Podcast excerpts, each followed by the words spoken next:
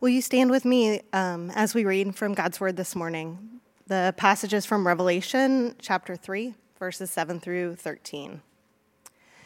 And to the angel of the church in Philadelphia, write The words of the Holy One, the true One, who has the key of David, who opens and no one will shut, who shuts and no one will open. I know your works. Behold, I have set before you an open door, which no one is able to shut. I know that you have but little power, and yet you have kept my word and have not denied my name. Behold, I will make those of the synagogue of Satan who say that they are Jews and are not, but lie. Behold, I will make them come and bow down before your feet, and they will learn that I have loved you. Because you have kept my word about patient endurance, I will keep you from the hour of trial that is coming to the whole world to try those who dwell on this earth. I am coming soon. Hold fast what you have, so that no one may seize your crown. The one who conquers, I will make him a pillar in the temple of my God. Never shall he go out of it. I will write on him the name of my God, and the name of the city of my God, the New Jerusalem, which comes down from my God out of heaven, and my own new name he who has an ear, let him hear what the Spirit says to the churches. You may be seated. Thank you, Amanda. We are in Revelation. We have two today and next Sunday. We're just going through the seven churches, and then we will be transitioning. I'm going to put this up here to uh, something else. But I want to remind you that as we walk through these seven churches, of course, there is a word, and we, have talked about this a lot over the weeks. You can go back. Robert gave a more thorough explanation last week. I thought he did a great job. There is a word for every church that would ever come from Jesus' message to these seven churches. Which means there is a specific word for Orlando Grace Church in each of these churches. And so this morning we're coming to the church in Philadelphia, the original church of brotherly love. And in God's providence, we know that just about five years after this message was delivered to this church, that persecution rose for them. They were already experiencing persecution, but we know that persecution rose both from the Romans and from the Jews. So they were getting it from multiple angles. If you were found to be a professing Christian, they would bring you in maybe before um, a Roman proconsul or an imperial governor, and they would tell you to deny Christ, deny this faith that you have, and then you had to worship one of the Roman gods or maybe the, the Roman emperor. And if you didn't do it, things were not going to go well for you. And it's really interesting to me that we have a lot of historical literature from beginning in the second century where we see the purpose of Revelation playing out. Remember, the, the, the purpose of ancient Near East apocalyptic literature, that's a mouthful. The purpose of, of literature like Revelation is to comfort Christians in suffering. And so we have these documents from all over, all over the Roman Empire where martyrs are going to their death, and as they die, they're quoting Revelation. And so I think it was about three or four weeks ago, I talked about Polycarp. You know, Polycarp in his 80s was brought into a Roman amphitheater. He was in front of a Roman authority. He was told to deny Christ. He triumphantly didn't. He said, you know, Christ has not failed me all these years. I will not deny him now. They began to tie him up to burn him. He said, No need tying me, I'll stay. And as he was burning, people heard him pray. They recorded this prayer. He says, I bless you, Father, for judging me worthy of this hour, so that in the company of martyrs I may share in the cup of Christ. Do you hear what he's doing in that prayer? He's quoting Revelation. This is all from Revelation. My King and my Savior, the lake of fire, the company of martyrs, the cup of Christ. This is seeing the purpose of Revelation play out. He's quoting what Jesus said to that church in his great time of need.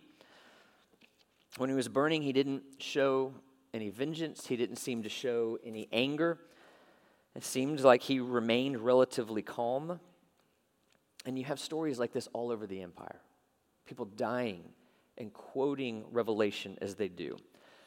And when the Greeks saw this, they have a word for it. The, the, the Greek word is hypomone. So, mone means stay, hypo means hyper. So, hyper stay, which is where we get our English word for endurance. When, when the Romans and the Greek culture saw what was going on, what they saw was endurance. And so, to this church in Philadelphia, there are no critiques. There, there, there, there's only praise and a call to endure. Endure what's coming your way. And so that is the main message to the church in Philadelphia and the main message to us. We know that they were about to receive increased persecution, and Jesus wants to providentially and lovingly and graciously prepare them for that season, and He wants to prepare us as well. And if we really follow Jesus, we are going to face difficulties because of our faith. If we follow Jesus, we will have stresses that we would not have if we didn't follow Jesus in this life. We will have difficulties, we will have disappointments, we will even have broken hearts if we hold fast to what Jesus is teaching us. But the main point here that Jesus is trying to encourage the church in Philadelphia and us with is it is worth it. Endure to the end. Weather these trials, it is worth it. So, what I want to do is, I want to look at this passage and I want to let it answer three questions for us. I want it to answer the question why we need endurance, because it certainly does that, how we get endurance, and then what biblical endurance produces. That's what we're going to do. So, why we need endurance? Well, the text says very clearly we need endurance because we have little power and trials are coming. Little power and trials are coming. Chapter 3, verse 8. I know your works I know that you have but little power, and yet you have kept my word and have not denied my name. I will keep you from the hour of trial that is coming on the world. So, the church in Philadelphia, they have little power. They were not a very large church. Again, they're experiencing persecution from the, the Jewish culture, kind of to their legalistic right. They're facing persecution from the Roman culture kind of to their licentious left. The Romans are turning on them, the Jews are turning on them. They're small, they're powerless. And if you're paying attention to this passage, you, you would probably wonder is, is what Jesus saying here is he's promising that in these trials, he will protect us from the trials. Because there's been a lot of debate over the ages is, is how you translate this Greek word. Is it from or is it through? Is he promising to pre- protect us from the trials or is he promising to keep us through the trials? And for me, it seems very obvious what Jesus is saying. He's promising to protect us through the trials, to keep us through the trials. He's not saying you're going to be evacuated in some way. He's not saying you're going to be taken out of the trials in this life because of faith in Him. And I think it, it, makes logical sense because why would Jesus say, hold fast, endure, hyperstay, if his promise was, I'm going to pull you out of this trial? Have enough faith in me and things are going to get easier. That doesn't make any logical sense. And I mean, it, and it doesn't fit with the rest of the New Testament, which seems to be really clear that there will be trials and that God will preserve us through these trials. In John 16, Jesus says, I have said these things to you that in me you may have peace. In the world you will have tribula- tribulation, but take heart, I have overcome the world. So a few weeks ago, I, I talked a little bit about Paul's promise that all Christians will experience persecution of some kind. You know, 2 Timothy 3:12 all who desire to live a godly life in Christ Jesus will be persecuted. It's a promise. And, and I said a few weeks ago, I'm almost embarrassed to even get up here and talk about this, given the persecution that has happened to the original audience, given the persecution that's happening in the global east and some in the south. What do I, as a 21st century American, know about persecution? But I, I, was, I kept coming back to this verse over the past three weeks. I was talking with friends about this verse because it's a promise. So I can't just bl- brush it off because I don't experience persecution the way that so many others have and do experience persecution. Because there is a real promise. We will really have this kind of persecution. And in our society, you know, it may not be as severe as what the church in Philadelphia experienced. It will not, might not be as severe as what Christians in Asia and Sudan experience, but it is still here. It is still a promise. It is still real, and we will experience it on multiple fronts. You know, as I, I look, I really thought about this for about three weeks, and I looked around and I meditated on it, I prayed about it. And as I look at Christians in America who I think have a holistic, thriving, spirit filled walk with Jesus, a consistent mark I see in their lives is they, they receive, we can call it at least pushback, if not persecution, from both fronts.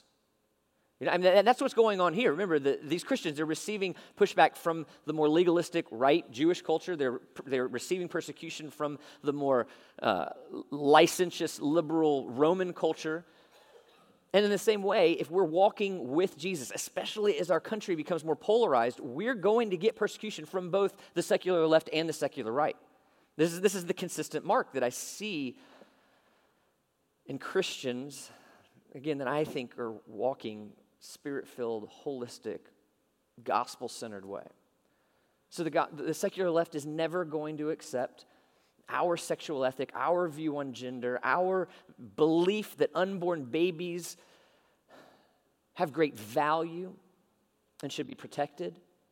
And in the same way, the secular right is not going to like our values of biblical justice, our allegiance to a heavenly citizenship over a political party, or our belief that we live as Christians in a country that really does look more like Babylon than the promised land. The early Christians, they were persecuted for claiming that there was a king greater than Caesar. And likewise, we proclaim a king. But instead of being over Caesar in our culture, we proclaim a king over the kings that tend to run and drive people in this culture. Kings like power and sex and politics we proclaim a greater king. And we do this, we are going to have persecution from both sides. It may not be as significant as what we read in this passage, but we're going to experience it. We have little power, and trials are going to come our way. This is not the easiest thing to accept, but it is the first thing that we have to accept if we are going to understand anything about what Jesus wants us to know about endurance. But we will not know endurance until we're tested. We have to be tested. You don't know if you're a good sprinter until you try to sprint. You don't know how good you are at lifting weights until you actually lift weights. And the same thing is true about our faith. We're not going to know how we are in this category of endurance until we are tested. Eh, so, one of my flaws is one of my many flaws. I, I am prone to optimism naive optimism, even maybe. My parents used to say as a kid that if Jim woke up on Christmas morning and found a bunch of poop in his stocking, he would run around the house yelling, Where's the pony? And so I had this tendency to think I would be good at things before I ever really am tested or try these things. And a few years ago, when I was in much better shape than I am now, we were watching, I was watching American Ninja Warrior with my wife. And I just blurted out, I think I'd be really good at this. And she looked at me and she started laughing and she said, What are you talking about? You have not done one single thing that you're watching on TV. How could you think you would be good at any of these things when you've never tried a single one before? And, in the, and she was right, but in that moment, what she was saying is, You haven't been tested. You can say, I'd like to try these things, I'd like to see where I am, but you can't just say you'd be good at it. And the same thing is true in our faith. It's in the testing of our faith. We see what's really there, we see what comes out. And if you don't see your need for endurance, if you don't come in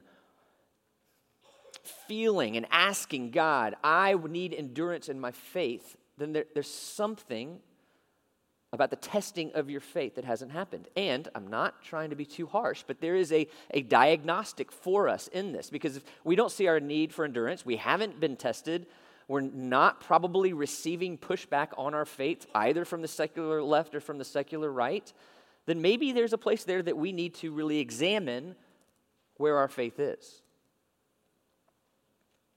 But when we finally realize that we have little power and that trials are going to come, because of our faith, then we will long for the ability to endure. We'll cry out to God and ask Him, Where do I get this endurance that you're promising, that you're calling us toward? And that's the second question how we get this endurance. This is where we have good news. So, the first part wasn't all that encouraging. This part is really encouraging. We have little power. We're not in control, but there is someone who has great power and is in control. And that is Jesus. And he is telling us here that we get endurance through the key in the door. Look at verse 7 and 8.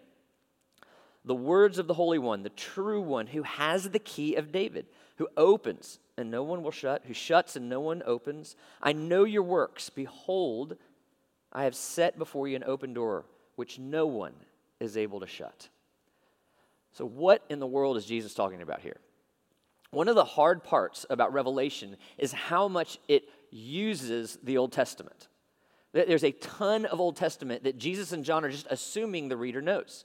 And before I go forward, I do want to plug June 26th, we have a seminar uh, at 5 o'clock up here, free seminar, free childcare. We'll have food available. Greg Lanier, Dr. Lanier from RTS, is going to give a seminar on how the New Testament uses the Old Testament.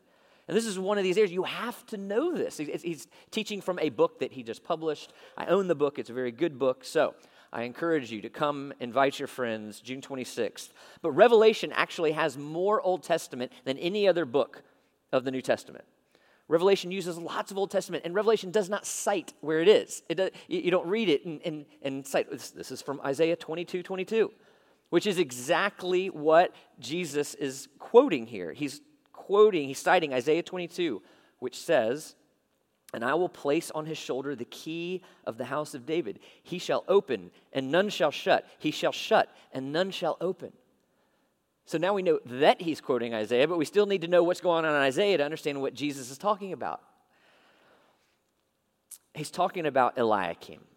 Eliakim was uh, the steward of the house of David, kind of like the prime minister of the house of David. He had a lot of power and authority in the house of David. And because of that, he had keys. Keys, he could access the front door, the treasury, the dining room, the bedrooms, and most of all, he could access the throne room. This is really important. And with this key came power and authority. And Jesus is saying, I have an even greater key. In a similar way that Eliakim had this key that could open up the throne room of David, I have a key that can open up the greater throne room. To you, I have this power. And when I open this door, Jesus is saying, it will never be shut for you.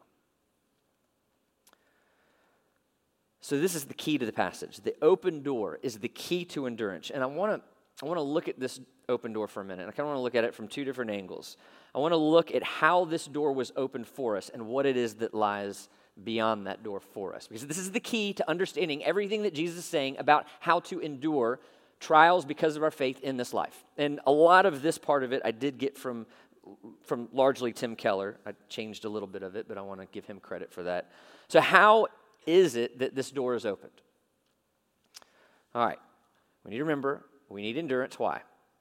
Because we have little power and trials are coming. We have little power. Another way to talk about trials in this life, you could probably do this with all trials, but I want to stick to the immediate context. Trials that come on us because of our faith in Jesus. Another way that we can say the same thing is to say that we have closed doors in this life. We have desires. And when those desires don't happen, we can call those things closed doors. And it's important because every theistic religion pretty much believes in a God that is, has some sort of power and some sort of control. But only Christianity has a God who became human in the second person of the Trinity, Jesus. This is really important. I want you to stay with me. We'll do a little bit of thinking here because this is the game changer. Because only we have a God who knows what it's like to hold this key and be locked out. I want to say that again. Only we have a God who knows what it's like to hold this key and be locked out of a closed door. Jesus came to the earth to pay the penalty for our sins. He came to take on the wrath of God. There is no greater closed door that exists anywhere than going and receiving the wrath of God, the wrath of God that we deserve, but he did not deserve. Nevertheless, he went to the cross knowing that that door was going to be closed to him. He knew the night before it stressed his body out so much that he sweat blood. He knew the closed door that he was walking into. He was not only going to lose the fellowship that he had on a minute by minute, second by second basis with God, he was going to lose that and in turn receive the full wrath of God that all of us deserve on that cross. And that he would breathe his last breath, his heart would stop, and that he would die. Jesus, if anybody could have said, Not for me. I'm not going to have that closed door. I'm going to open it. It could have been Jesus, but he, Jesus it would have been Jesus. But Jesus didn't do that because he wanted that door to be opened for us. That door was closed to him so that it could be opened for us.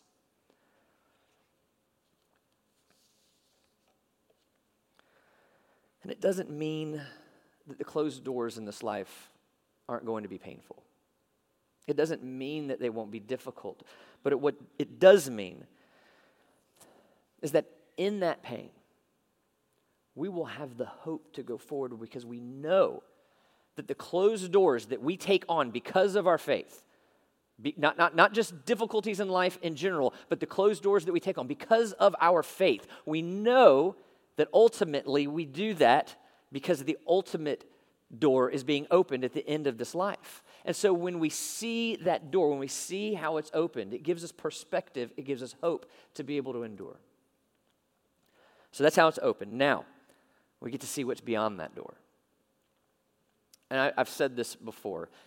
A lot of you know I, I, I really like sci fi movies. I'm kind of like a sci fi nerd. I love Star Wars and Star Trek and Harry Potter and Stranger Things. And there is this one common denominator, I think, in every kind of movie in this genre. You have a normal person who has been in some way taken out of their normal life. They could have been taken to another place, another time, shown something supernatural. They could go to the upside down, whatever it is. They see something, and then they're inserted back into their normal life, but they can't live in a normal way anymore. They know something that fundamentally changes the way that they perceive everything around them. And the same thing is true here, what Jesus is saying. He's showing us something that when we see it and when we grapple with it, we can't return to this ordinary life and be the same anymore. So, what is it that he's showing us? What's beyond that door? Verses 12 and 13. The one who conquers, I will make him a pillar in the temple of my God. Never shall he go out of it. Then I will write on him the name of my God and the name of the city of my God, the new Jerusalem, which comes down from my God out of heaven. And then, thirdly, my own new name. So, what is it that Jesus is letting us see here? He's letting us see that we will be a pillar in the temple of God and all the commentaries that I read, they agree that he's doing something very specific with Philadelphia here. Because in Philadelphia, they had uh, frequent earthquakes. About 50 years before this message would have been delivered to them, Philadelphia was largely flattened by an earthquake. And so people, very rightly, were like, I don't, I don't want to live next to all these tall buildings because that's dangerous. They can fall down. And the most dangerous place to, to live would have been near these massive Roman temples. They would have shook, they would have fallen down, fallen down, they would kill people. And so that's a dangerous place to live. And Jesus is saying, one day, you, you, you endure these trials. One day, I am going to bring you to a temple that will never shake.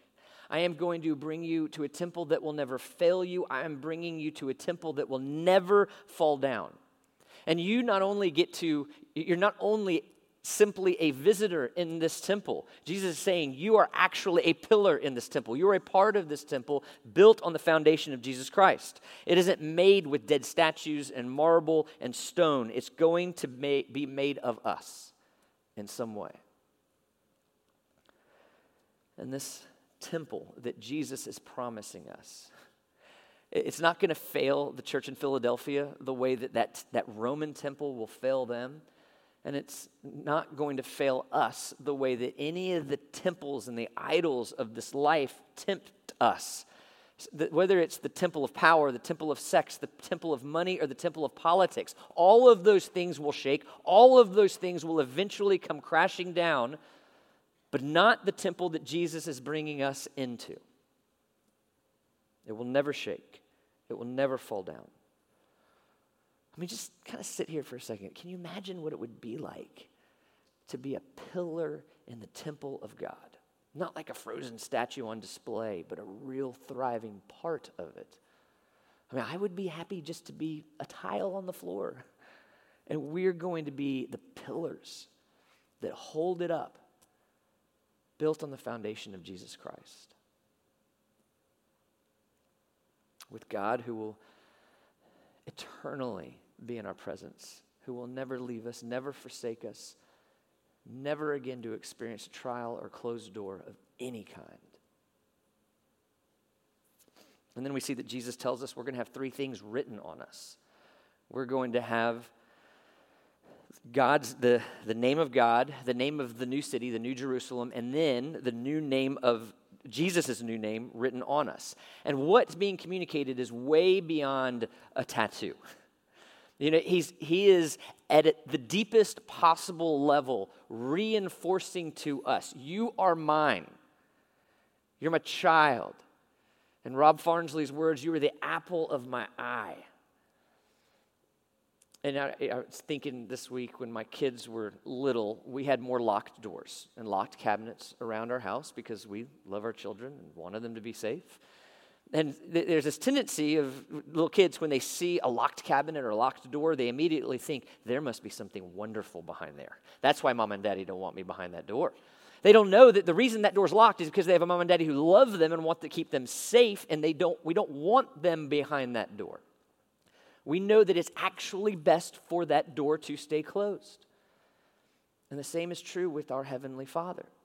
And there will be a day that we don't doubt that at all because he will, when he marks us, it won't just be ink on a skin. It will go down to the core of who we are. And we will know at such a deep level that we are his. We are his children. We are loved. We will never doubt that. And Jesus is telling us think about that now. Remind yourself about that now. When these trials come, know whose you are. That's what's on the other side of this door.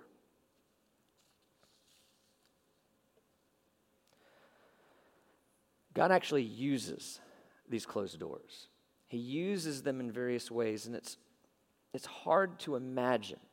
But one day we will be with Him and we will look back in the closed doors of this life, we'll be able to see ways that He actually used them because biblical endurance, it produces something. This is the last part. It produces something it produces what I would call purposeful suffering. So it's not, it's not unnecessary suffering, but biblical endurance, it produces purposeful suffering. The, the result isn't punitive, it's purifying. We are, there's good that comes out of it. There's ways that God uses these closed doors even before we get through the great door at the end of our life or when Jesus comes back there are ways that God uses these doors. And there's, and I'll be quick, but there are three ways predominantly that God uses purposeful suffering in our life. And the first way is that He makes us more human. Suffering can drive us mad or it can develop us. It can break us or it can make us strong. And in the same way, it can make us less human or it can make us more human. You remember Romans, the famous passage in chapter 8, verse 28 and 29. And we know that for those who love God, all things, all types of suffering, all pressures work together for good for those who are called according to his purpose. For those whom he knew, he also predestined to what? Be conformed into the image of his son. So, all these trials, that's included in him. The net result is we are conformed more into the image that we were made to be, which is more human. These, these trials, these sufferings that we willingly take on because of our faith, they make us more into the image of Christ and more human, not less. Secondly, purposeful suffering, it actually draws people in. Verse 9 Behold, I will make those of the synagogue of Satan who say that they are Jews and are not but lie. I will make them come down and bow down before your feet, and they will learn that I have loved you. All right, the synagogue of Satan thing I addressed three weeks ago. You can go back and look at that. But the bowing down part is what I want to focus on here. Because bowing down, it, you know, sometimes it means worship, but it can also mean humility. And so, again, this is where Jesus is drawing from the Old Testament in Isaiah when there was a promise to the Jews that one day the Gentile world, they will come to you and they will bow down to you, say, bow down in humility, saying, Your God is my God. Which they, they couldn't imagine what that would look like, but that's exactly what has happened in the early church in the New Testament. And what Jesus is saying is there's going to be a kind of twist on that promise. Those who persecute you, through your endurance, you will display the glory of God in a way where those who persecute you will come to you and bow down and say, Your God is my God. Purposeful suffering through persecution draws people in. And then, thirdly, purposeful suffering brings the crown of life. We talked about this again a few weeks ago. But verse 11, I'm coming soon. Hold fast that you hold fast what you have so that no one may seize your crown. So what does it mean to have the crown of life? It means when we endure this life, when it is over, when we walk through that door, we have a crown waiting. And we remember if if purposeful suffering conforms us more into the image of Christ, makes us more human then what's true about Jesus is going to be true about us. So that is going to be true in the sufferings in this life, and it's going to be true in the glory that is to come. The suffering that Jesus endured, we will endure the same types of suffering for his name, but the glory that is yet to be revealed to us will be ours as well. So we identify with Jesus in every way. But when we get that crown, there will never be another closed door. There will never be another trial. There will never be another broken heart, another broken relationship. Everything will be made the way that it should be. We will live without sin with our Creator for eternity. And Jesus is saying, Look down through that door that you can't fully see yet, but I'm telling you what it's looked like. Look through that door and let it change you now. Let it give you endurance. Because as Christians, we can approach the trials that come through persecution in, in three ish ways. We, we can be a normal 21st century Christian and just think trials and harm and pain is bad. We want to get away from it. And if we do that, when we do end up in these kind of trials, we're just going to end up in despair because we think this isn't how it should be. Or we could be a fatalist and, and think, well, there's just nothing we can do. Well, that isn't what Jesus is saying. What Jesus is calling us to is to be Christians who look at these trials that we will have from multiple fronts because of our faith in Jesus. And He's calling us to approach it like a Christian with hope. Hope that Jesus really has the key. Hope that Jesus really opens the door. And when I say hope, I'm not talking about, oh, I, I hope it doesn't rain this afternoon so we can have a pizza lunch and I can hit golf ball with my kids. The hope that we have in Jesus is as sure as the sun rising. That's the hope that he's calling us to. In every trial, in every suffering, and every pain that we take on because of Jesus Christ, every closed door that we experience because of our faith in Jesus Christ, we take on and we endure because we know the ultimate open door that it's all leading to. Let's pray. God, we are so thankful that you don't let us walk through these trials and suffering as if they are punitive, as if there's more righteousness to be earned, but you use them to continue to draw us closer to you, to conform us in the image of your Son, to draw other people in. And we pray that that would be the case. I thank you for brothers and sisters that I get to see model this well for the encouragement that they are to me. And I pray that as my time comes, as all of our time comes, when we receive persecution for our faith, Lord, that we would do the same. That we would be that city on that hill. We would proclaim your glory because of a comfort that we feel deep inside that only comes from you and your Son and your Holy Spirit. We thank you, we love you, and we ask this in Jesus' name. Amen.